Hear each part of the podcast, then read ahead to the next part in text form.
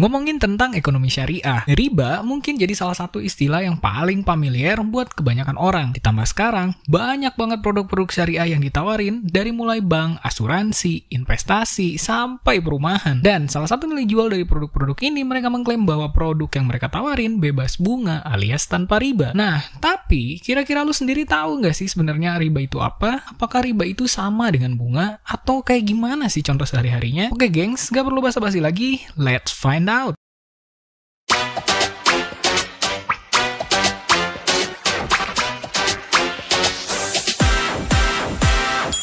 Assalamualaikum warahmatullahi wabarakatuh. Selamat datang di Siniar Syari. Di mana di Siniar ini kita bakal bahas hal-hal mendasar tapi penting untuk kita tahu tentang ekonomi syariah yang mungkin tanpa kita sadari ternyata dekat sekali sama keseharian kita. Dan di Siniar ini juga kita bakal coba bahas topik-topik tersebut dengan ringan dan mudah untuk dipahami untuk orang-orang yang mungkin belum pernah belajar ekonomi syariah sebelumnya. Dan oleh karenanya, ke depannya juga nanti di Siniar ini kita bakal cari tahu nih jawaban-jawaban dari pertanyaan-pertanyaan yang paling sering orang tanyain tentang ekonomi syariah, terutama pertanyaan-pertanyaan yang datangnya dari orang-orang yang nggak punya latar belakang belajar ekonomi syariah sebelumnya. Kenapa penting? Karena biasanya pertanyaan dari orang-orang dalam tanda kutip awam ini, biasanya pertanyaan-pertanyaan itu dasar banget. Dasar, tapi jawabannya nggak simple, nggak, nggak mudah gitu jawabnya. Nah, oleh karenanya penting banget kita untuk tahu juga nih dasar-dasarnya, biar kita bisa mempelajari ekonomi syariah ini lebih lebih utuh gitu dan akan berguna buat keseharian kita sehari-hari gitu. Nah,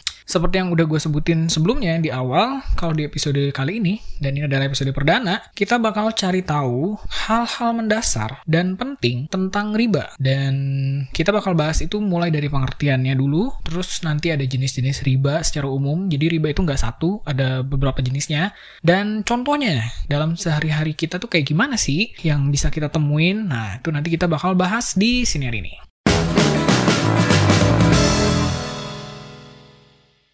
Oke, ayo kita mulai dari cari tahu dulu apa sih definisi dari riba. Oke, kata riba itu sendiri asalnya dari bahasa Arab nih guys, yang secara etimologis artinya itu bertambah atau tumbuh. Jadi dasarnya segala sesuatu yang bertambah dalam bahasa Arab itu disebut dengan riba. Jadi kalau secara etimologis, riba itu nggak berarti bunga, tapi sesuatu yang tumbuh secara general, apa pun itu. Nah, adapun kalau misalkan menurut istilah, itu menurut Imam Hambali, riba itu artinya adalah tambahan pada barang-barang tertentu. Tambahan pada barang-barang tertentu. Dan kalau menurut Imam Hanafi, riba itu adalah tambahan tanpa imbalan dalam transaksi harta dengan harta. Transaksi harta dengan harta. Nah, dari dua pertanyaan ini sebenarnya juga nanti bakal nyambung sama beberapa jenis riba gitu. Di mana nanti kita bakal bahas lebih dalam di jenis-jenisnya. Nah, adapun sebelum itu, dalil penghalaman riba itu bisa kita temuin di beberapa ayat Al-Quran. Salah satunya ada di surat Al-Imran ayat 130, Bismillahirrahmanirrahim, Hai orang-orang yang beriman, janganlah kamu memakan riba dengan berlipat ganda dan bertawakallah kamu kepada Allah supaya kamu mendapatkan keberuntungan. Lalu di surat selanjutnya ada di surat Al-Baqarah ayat 275,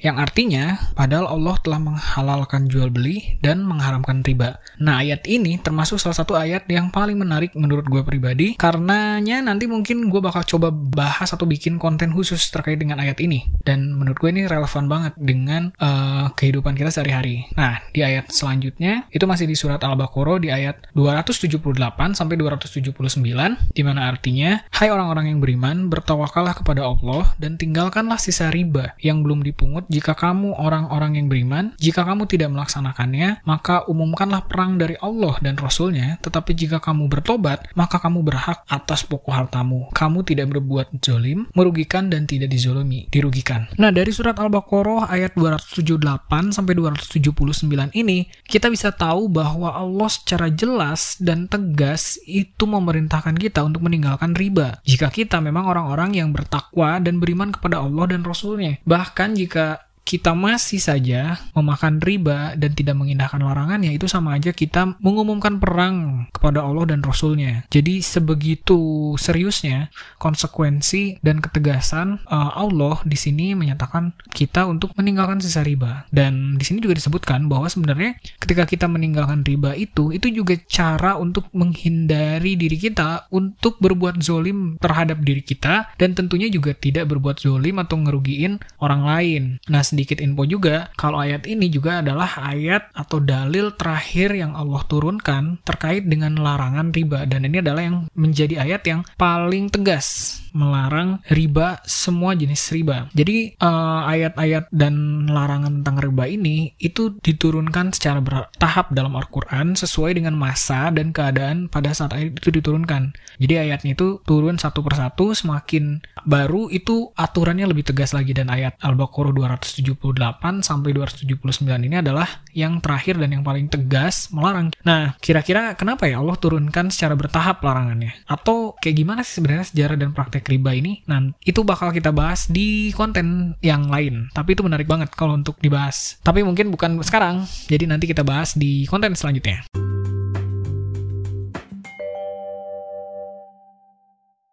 Nah, dalil pengharaman riba ini selain dari ayat Al-Quran juga sumbernya berasal dari hadis. Salah satu hadis yang mungkin cukup terkenal itu adalah hadis riwayat Tabrani di mana hadisnya dosa riba terdiri dari 72 pintu. Dosa riba yang paling ringan adalah bagaikan seorang laki-laki bersetubuh dengan ibu kandungnya sendiri. Nah, meskipun hadis ini sebenarnya ada yang menyatakan lemah, ada juga yang menyatakan nggak lemah, tapi hal yang bisa kita dapat dari sini adalah bahwa dosa dari riba ini yang paling ringan aja itu sama dengan menjinai ibu kandungnya. Jadi sebegitu seriusnya dosa orang-orang yang memakan riba. Nah, adapun hadis lainnya itu adalah hadis dari Imam Muslim yang meriwayatkan dari Zabir radhiyallahu anhu. Ia berkata Rasulullah shallallahu alaihi wasallam telah melaknat pemakan riba yang memberi riba penulisnya dan dua saksinya dan beliau bersabda mereka semua sama. Nah, di sini juga kita bisa tahu bahwa ternyata dosa riba ini juga nggak hanya berlaku buat orang yang memang memakan memakan riba yang memberi riba doang, tapi bahkan sampai yang nulis, sampai orang yang jadi saksi, itu dosanya sama, mereka semuanya sama. Itu yang disebutkan oleh Rasulullah. Jadi memang riba ini sebegitu seriusnya, bahkan orang-orang yang mungkin secara tidak langsung juga terlibat, itu dosanya sama. Jadi sebegitu harusnya kita menghindari riba, ditegasin dalam hadis ini. Nah, adapun di Indonesia sendiri, salah satu ijma atau kesepakatan ulama yang menyinggung tentang riba itu ada di ijma ulama Fatwa MUI nomor 1 tahun 2004 tentang bunga. Nah, balik ke pertanyaan yang paling awal tadi, apakah riba itu sama dengan bunga? Atau misalnya pertanyaannya dibalik, apakah bunga itu sama dengan riba? Nah, buat jawab pertanyaan itu, kita harus tahu dulu nih, kalau ternyata riba itu ada banyak jenisnya. Dan menurut gue ini adalah bagian yang penting banget untuk kita tahu. Karena apa? Karena ini bisa berguna banget buat keseharian kita, sehingga kita bisa menghindari diri kita dari hal-hal yang uh, kemungkinan mendatangkan riba. Apa aja jenisnya? Yuk kita bahas satu-satu. Secara umum, riba itu dikelompokin menjadi dua. Pertama, ada riba utang piutang atau riba dain. Yang kedua adalah riba jual beli atau riba bayi. Nah, pada dasarnya sih pembagian ini tuh berdasarkan kepada sumber terjadinya riba. Jadi bisa dari utang piutang dalam artian kegiatan pinjam meminjam uang atau bisa juga dari kegiatan jual beli atau tukar menukar barang.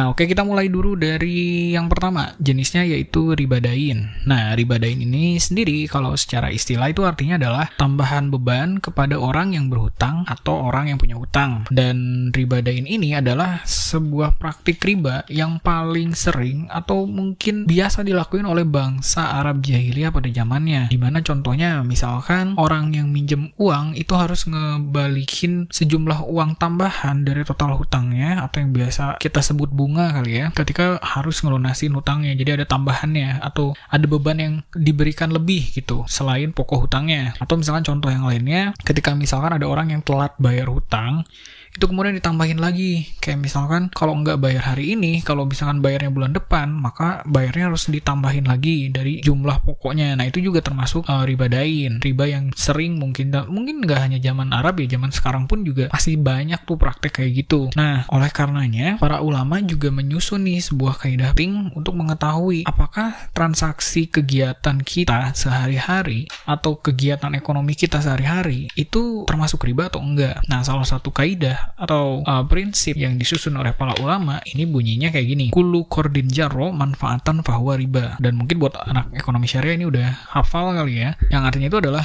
bahwa setiap piutang yang mendatangkan kemanfaatan atau keuntungan maka itu adalah riba. Nah, kemanfaatan atau keuntungan yang dimaksud di sini itu adalah kemanfaatan atau keuntungan yang didapat sama orang yang minjemin uangnya gitu. Kalau misalkan di awal kan bebannya itu buat orang yang berhutang atau punya hutang. Nah, kalau di kaidah ini juga disebutin ketika kita memberikan hutang kepada orang lain, ada manfaat keuntungan yang kita dapat. Nah, itu juga termasuk riba. Nah, terkait dengan kaidah fikih ini tuh ada salah satu kisah yang cukup terkenal nih, yaitu kisahnya Abu Hanifah di mana beliau pernah nih menolak untuk berteduh di satu rumah karena beliau khawatir itu akan mendatangkan riba buat beliau. Kenapa kayak gitu? Kemudian para sahabat yang lain pun juga bertanya, kenapa? Karena diketahui ternyata beliau menjawab, nah beliau khawatir kalau misalkan manfaat yang beliau dapatkan dari berteduh di rumah itu, itu akan dianggap sebagai riba karena beliau mendapat keuntungan dari piutang yang beliau punya atau atas hutang yang orang ini punya kepada beliau nanti itu dianggapnya riba dan itu tuh menurut gue sendiri nah kisah ini tuh bisa bisa banget menjadi sebuah teladan buat kita untuk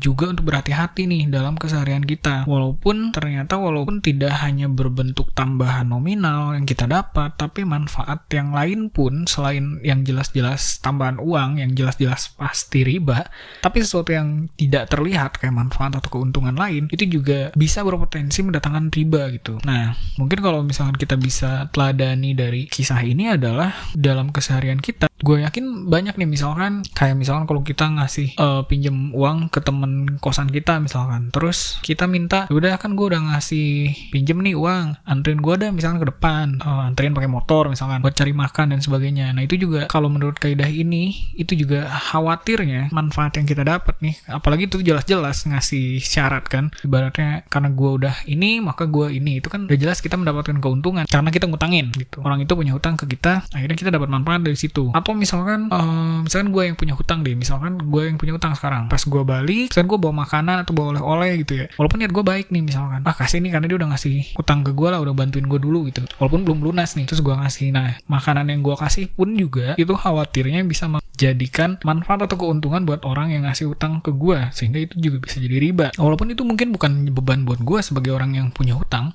tapi ketika ada manfaat itu yang didapat sama orang yang min yang minjemin duit sama kita itu juga bisa jadi apa bisa dikatakan ada manfaatnya ada keuntungannya gitu. Dan itu juga kalau bisa dihindari. Makanya beberapa karena Abu Hanifah ini juga termasuk ulama yang sangat hati-hati. Beliau bahkan dalam hal seperti itu pun juga berhati-hati. Dan gue rasa dalam keseharian kita gak ada salahnya kita untuk bisa menghindari dan meneladani kehati-hatian prinsip beliau. Karena kita nggak pernah tahu ya niat orang kayak gimana atau dan sebagainya. Lebih baik kita ikuti aja gitu.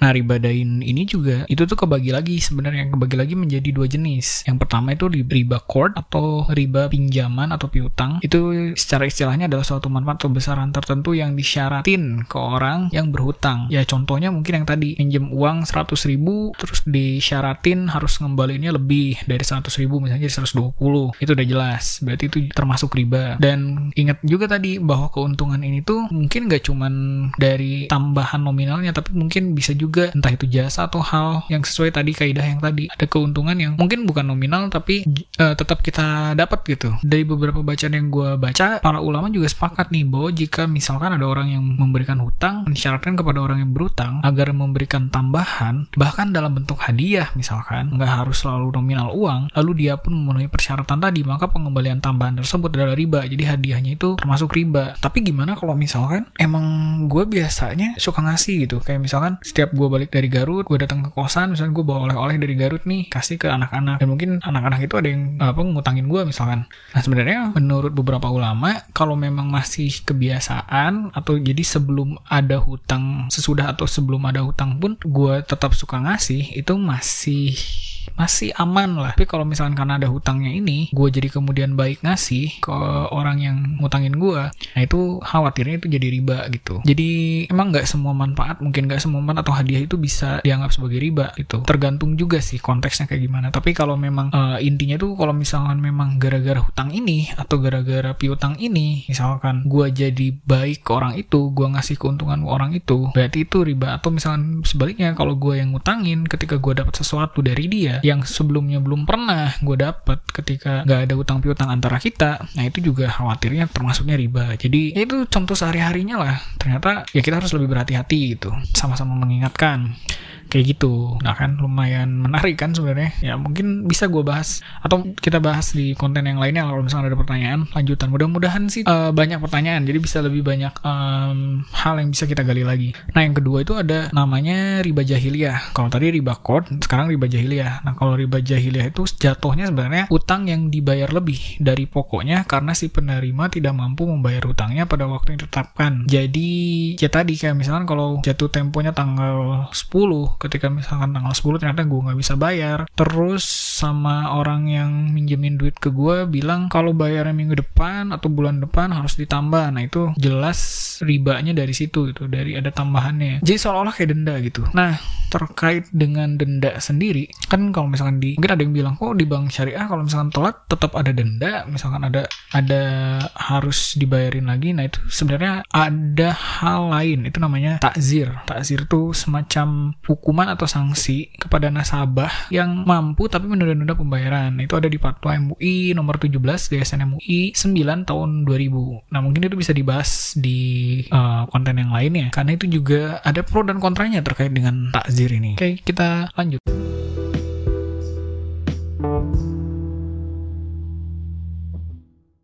Tadi kan udah nih riba dain atau riba utang piutang yang tadi kebagi menjadi riba kod dan riba jahiliyah. Nah, yang sekarang adalah riba bayi. Nah, riba bayi juga ini tuh terbagi juga menjadi dua.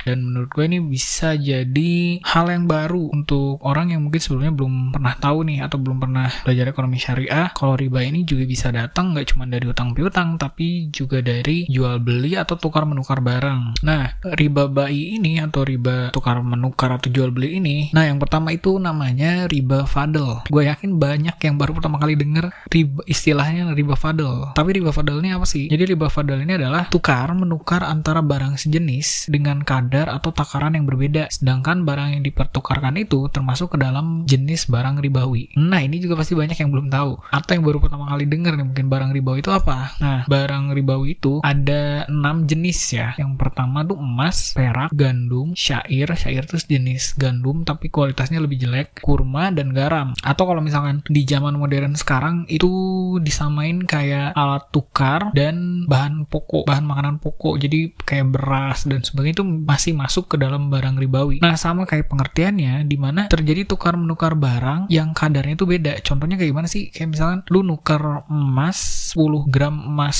Arab misalkan dengan 11 gram emas Jakarta. Nah, kan situ ada perbedaan 1 graman ya, 10 gram emas di Arab tadi ditukar sama 11 gram emas Jakarta. Nah, tambahannya kan ada tambahan tuh ada perbedaan. Nah, tambahannya itu termasuknya riba. Atau misalkan contoh lainnya kayak tukar menukar kurma, misalkan jenis kurma Madinah ditukar sama kurma Tunisia misalkan. Gue yakin emang jenis riba ini nggak lebih sering atau nggak cukup familiar mungkin untuk keseharian kita, tapi ini tuh sebenarnya masih banyak banget terjadi. Terutama kayak misalkan di daerah-daerah kampung gini yang masih ada tukar menukernya itu biasanya tanpa disadari itu masih terjadi. Nah tapi sampai sini paham lah ya. Jadi tukar menukar barang yang jenis emas dengan emas tapi nggak sama atau tadi ada perak dengan perak atau misalkan beras dengan beras kurma dengan kurma gandum dengan gandum yang itu tuh ada ada perbedaan kadarnya gitu. Takarannya beda yang ditukerinnya itu termasuknya riba fadl. Sebenarnya ini ada lagi sih kriterianya riba fadl tuh kayak gimana kondisinya. Tapi nanti mungkin gue bahas bahasnya di uh, konten khusus lah. Nah, yang kedua itu riba nasiah. Ini aja udah udah pasti bingung nih. Pertama, jangan lupa namanya riba fadl, yang kedua namanya riba nasiah. Nah, riba nasiah ini itu tuh dia menukar salah satu harta riba dengan harta riba lainnya. Maksudnya tadi harta yang tadi yang gue sebutin yang enam tadi, yang sejenis atau berlainan jenis akan tetapi ilatnya sama atau ilatnya tuh kelompoknya sama. Kayak misalkan emas dan perak, ilatnya kan alat tukar. Terus kurma, gandum, syair dan garam, ilatnya makanan pokok dengan cara yang tidak tunai. Jadi ada ada apa ya nggak nggak langsung gitu nggak langsung terjadi transaksinya. Contohnya misalkan nukerin 10 gram emas Singapura sama 10 gram emas Jakarta tapi nggak tunai. Walaupun sama-sama 10 gram tapi dibayarnya tuh atau ditukernya tuh nggak langsung gitu. Jadi misalkan barang yang emas Singapura yang diterima sekarang terus baru yang emas Jakarta baru dikasihnya uh, besoknya. Nah itu tuh juga termasuk riba. Kenapa? Karena khawatirnya itu kan ada ada perubahan perubahan nilai dari tukar menukar itu yang mempengaruhi ntar hasilnya jadi beda gitu. Jadi sih ada ada ada kemungkinan selisih yang terjadi dari nilai yang dipertukarkan itu. Makanya uh, itu masih termasuk ke dalam riba juga. Atau misalkan contohnya juga bisa kayak misalkan satu gram emas dengan 15 gram perak tapi dibayarnya nggak tunai. Jadi kalau tadi kan emas dengan emas. Jadinya sama tapi dibayarnya nggak tunai. Atau misalkan kayak tukar emas sama perak itu kan masih sama tuh. Emas sama perak masih alat tukar. Dan itu tuh nggak tunai. Nah itu juga ada kekhawatiran kalau misalkan perbandingan emas sama peraknya ini kan kalau misalkan nggak hari ini atau besok atau besoknya lagi takutnya ada perubahan. Jadi kalau terjadinya transaksinya sekarang ya harus diselain diselesain sekarang. Karena kalau ditunda takutnya nanti ada perubahan dan perubahan ini bisa jadi tambahan yang termasuknya riba. Nah terus pasti ada pertanyaan kalau misalkan emas sama gandum itu kan beda tuh kelompoknya. Emasnya kelompok uh, alat tukar misalkan gandumnya kelompok bahan pokok. Nah kalau sejauh ini yang gue tahu itu masih boleh. Dalam artian tidak harus ada persyaratan harus sama kayak ukurannya terus atau harus tunai? Karena itu itu kan terjadi kayak jual beli biasa sebenarnya kan? Itu masih boleh tuh. Dan mungkin gue bahasnya di konten yang lebih spesifik sih. Tapi emang ini ini tuh jarang banget orang tahu gitu. Karena mungkin uh, prakteknya nggak sebegitu familiar dengan riba uh, hutang piutang riba jual beli riba jual beli ini atau riba tukar menukar ini. Tapi memang ada dan perlu menurut gue untuk ketahuin jadi kita juga bisa lebih berhati-hati.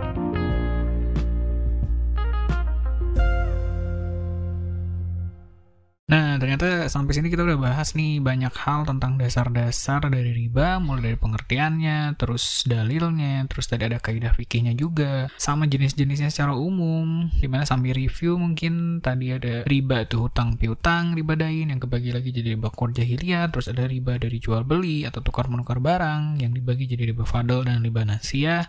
Terus tadi juga kita udah kasih beberapa contoh sederhananya dalam keseharian kita dan di mana sebenarnya terkait riba ini sebenarnya menarik banget buat dibahas bahas lebih jauh. Tapi ya mungkin di sini contohnya masih cukup sederhana. Tapi ini penting untuk tahu dulu dasar-dasarnya. Jadi ke depannya mungkin kita bakal lebih ngerti lagi nih buat bahas hal-hal yang lebih spesifik. Dan masih ada hubungannya sama keseharian kita. Misal untuk pembahasan ribadain gitu kita masih bisa banyak bahas hal tentang ribadain gitu. Misalkan tentang bunga bank terus undian berhadiah jual beli kredit itu boleh atau enggak terus denda kayak gimana kartu kredit uang elektronik. Sampai mungkin mungkin kayak instrumen investasi, misalnya sukuk, deposito, obligasi, dan lain sebagainya, itu banyak banget hal yang bisa dibahas sebenarnya. Apakah itu boleh atau sebagainya, ntar bisa kita bahas lebih jauh, tapi yang penting tadi kita tahu dulu dasarnya, jadi ketika kita bahas yang lebih spesifik, kita udah ada dasarnya nih buat uh, memahamin penjelasan-penjelasan terkait dengan hal yang lebih spesifik. Nah, begitu juga buat riba bayi, itu juga contohnya masih sederhana kan yang tadi, tapi itu masih banyak banget ternyata dalam keseharian kita yang masih ada berhubungannya, misalkan kayak valuta asing, money changer,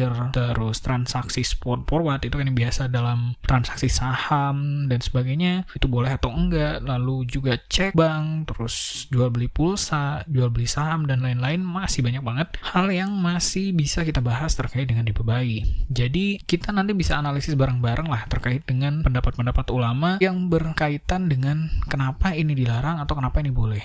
Atau ada syarat-syaratnya kah? Misalkan ini boleh atau dengan syaratnya seperti apa? Nanti juga kita bisa bahas. Nah, itu harapan ke depannya kita bisa bahas lebih jauh lagi gitu. Tapi anyway, terima kasih banyak udah dengerin sampai sejauh ini. Uh, eh, gue berharap masukannya ke depan terkait dengan materi, lalu juga penyampaian, apakah udah cukup mudah untuk dipahami, dimengerti buat terutama orang-orang yang mungkin belum pernah belajar ekonomi syariah sebelumnya. Lalu juga saran-saran ke depannya sehingga kita bisa sama-sama lebih baik lagi. Mungkin cukup sampai sini aja dulu. Mohon maaf jika masih banyak kekurangan dan salah-salah kata. Semoga ke depannya bisa lebih baik lagi dan jika memang sinar ini bermanfaat, juga jangan lupa untuk berbagi sama teman-temannya atau siapa pun sehingga lebih banyak lagi orang yang bisa tahu dan mengenal ekonomi syariah lebih baik dan bermanfaat dalam sehari-hari. So, segitu aja dari gua. Akhirul kalam. Wassalamualaikum warahmatullahi wabarakatuh.